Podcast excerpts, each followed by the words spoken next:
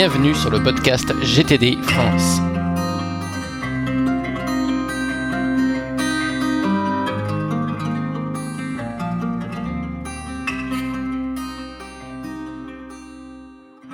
Alors ce podcast fait suite à l'email que j'avais envoyé avant les vacances et qui expliquait les différents messages à utiliser, les plus efficaces en tout cas, pour être sûr de recevoir le moins de messages possible et en tout cas d'en avoir le moins possible une fois que vous êtes de retour de congé, histoire de ne pas en avoir tout d'un coup, boum, 500 dans l'inbox.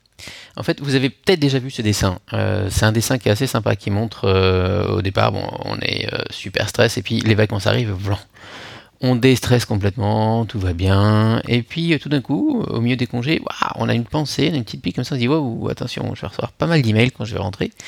Et puis après, on n'y pense plus, on se dit bon, bah finalement, il y a autre chose dans la vie quand même. Et le jour de la rentrée, boum, là vous avez d'un coup 500 emails dans la boîte. Alors il y a différentes stratégies évidemment. Euh, il y a la stratégie du euh, assez radicale qui consiste à tout mettre à la poubelle en se disant ce qui est important reviendra. Alors évidemment, ça marche dans certains cas, ça dépend un peu euh, à quel niveau de la chaîne alimentaire vous êtes, mais plus vous êtes haut, évidemment, plus ça passe. Euh, après, il y a des fois, tout le monde ne peut pas forcément se permettre euh, ça. Et puis, il y a des personnes qui vont essayer d'y passer des heures et des heures, ce qui n'est pas forcément hyper utile non plus. En fait, il y a une stratégie. Il y a une stratégie pour revenir facilement, du moins plus efficacement en tout cas, à Inbox 0. la stratégie, ça va être la suivante. Une première étape, ça va être tout d'abord d'identifier, de rassembler en fait les emails qui proviennent a priori des mêmes personnes. Et là, on va purger, envoyer, effacer rapidement. On va garder que les emails qui contiennent des actions. Et la deuxième étape, ça va être effectivement de clarifier, organiser, si vous connaissez la méthode GTD. Et si vous ne connaissez pas, bah, de faire comme vous faites habituellement. Euh, ce qu'on veut nous avec l'inbox 0, c'est que notre email, en fait, c'est un espace de transit, c'est une boîte de réception. Et donc l'idée, c'est évidemment pas que notre boîte de réception soit une to-do list.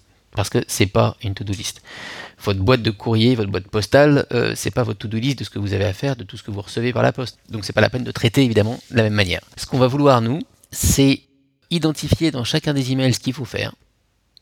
Vous voyez, extraire cette chose-là, puis la mettre sur nos listes, et ensuite de quoi l'email, eh ben on va le ranger dans un endroit dans lequel on aura confiance, et dans cet endroit-là, euh, ça peut être un dossier à côté, qui est un dossier action, dans lequel vous allez mettre euh, les informations qu'ils veulent. Nous, en tout cas, on veut que ça sorte des inbox. Donc, pour revenir plus sereinement, Première étape, tous ces emails là qui sont dans votre inbox, vous allez les classer par expéditeur. En les classant par expéditeur, vous allez voir beaucoup plus rapidement que par date les emails qui sont pertinents de ceux qui ne le sont pas. Ça va vous permettre comme ça de dégager pas mal d'emails d'un coup. C'est-à-dire qu'une fois qu'ils sont classés par expéditeur, vous allez faire la chose suivante, vous allez effacer ou archiver les emails qui ne contiennent pas d'action pour vous. C'est-à-dire que vous lisez rapidement, vous voyez de quoi ça parle. En lisant la plupart du temps le titre ou des choses comme ça, vous voyez, bon, pas d'action là-dedans, blanc, j'archive, pas d'action, j'archive ou je jette. voyez. En laissant, évidemment, en prenant soin de laisser à chaque fois les emails qui, eux, contiennent des actions. C'est-à-dire que vous effacez et dès que vous voyez qu'un email contient une action, celui-là vous le touchez pas, vous passez au suivant.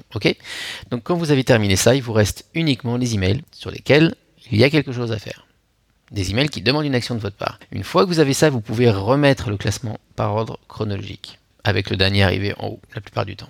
Et une fois que vous avez fait ça, il vous reste que des emails qui demandent quelque chose de votre part, donc il va vous en rester moins. Et là, vous allez pouvoir faire comme vous faites habituellement. Et nous, ce qu'on vous conseille de faire dans GTD, c'est créer un dossier action sur le côté et créer un deuxième dossier en attente. Comment ça marche? Dès que vous lisez votre email, vous voyez qu'il y a quelque chose à faire dans cet email, il vous demande quelque chose. Bah, cette chose à faire, vous la notez sur une liste à part, c'est-à-dire que vous ne la laissez pas dans l'email, vous ne laissez pas l'email vous rappeler ce qu'il faut faire. D'accord? Vous prenez une feuille à part et vous notez dessus ce qu'il faut faire. Et vous allez conserver cet email car l'email contient peut-être des informations dont vous avez besoin, ou ne serait-ce que pour pouvoir répondre à l'email. Donc cet email-là, vous allez le placer dans le dossier action. Et à chaque fois que vous voyez un email qui demande une action de votre part, ou même des fois un même email peut demander trois actions de votre part, vous allez noter ces choses-là à part sur une feuille, d'accord, qui elle va être votre to-do list. Et les éléments pour faire ces actions-là vont se trouver, eux, dans l'email, d'accord, original. Et cet email-là, maintenant, vous l'avez mis dans le dossier action. C'est-à-dire que vous le sortez de l'inbox, vous le mettez dans le dossier action. Maintenant, si vous identifiez un email qui ne demande pas d'action de votre part, mais vous êtes en attente de quelque chose, ou alors vous-même, vous recevez ces emails, vous dites, bah, j'ai pas assez d'infos. Vous renvoyez rapidement une demande de confirmation, une demande de, clarification sur l'email, qu'est-ce qu'il faut faire, comment, on traite ce machin-là. Et l'email, tant que vous n'avez pas la réponse, vous le mettez dans le dossier attente.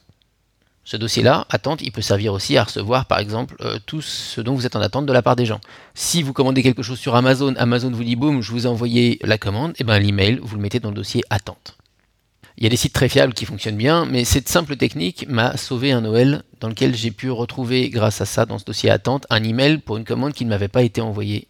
J'ai pu agir avant qu'il soit trop tard. Donc quand même, c'est pas négligeable. Voilà, donc vous avez ces deux dossiers action et en attente qui vont vous servir à dégager les emails de votre inbox. On ne veut pas que l'email reste dans l'inbox. Alors ça ne veut pas dire que tous les emails qui vont être sortis de l'inbox vont être traités au sens de vous avez fait tout ce qu'il fallait faire, d'accord Mais ils ont été traités au sens de vous avez identifié ce qu'il fallait en faire, et maintenant vous allez pouvoir travailler dessus. Mais ce n'est pas en relisant à chaque fois les emails 4, 5, 6 fois et en vous disant est-ce que je peux le faire maintenant, est-ce que je peux pas le faire maintenant, est-ce que c'est le moment, est-ce que c'est pas le moment, est-ce que je suis en condition, etc., etc. Et finir par relire plein de fois le même email sans jamais pouvoir avancer, que vous serez efficace. Vous serez efficace à partir du moment où la première fois que vous lisez l'email, vous identifiez ce qu'il faut en faire, vous mettez l'action s'il y a lieu sur une feuille à côté, vous rangez l'email dans le dossier action s'il vous sert plus tard, ou c'est une attente, et eh ben vous mettez simplement l'email dans le dossier en attente et périodiquement vous retournez dans le dossier en attente pour voir s'il faut relancer ou pas.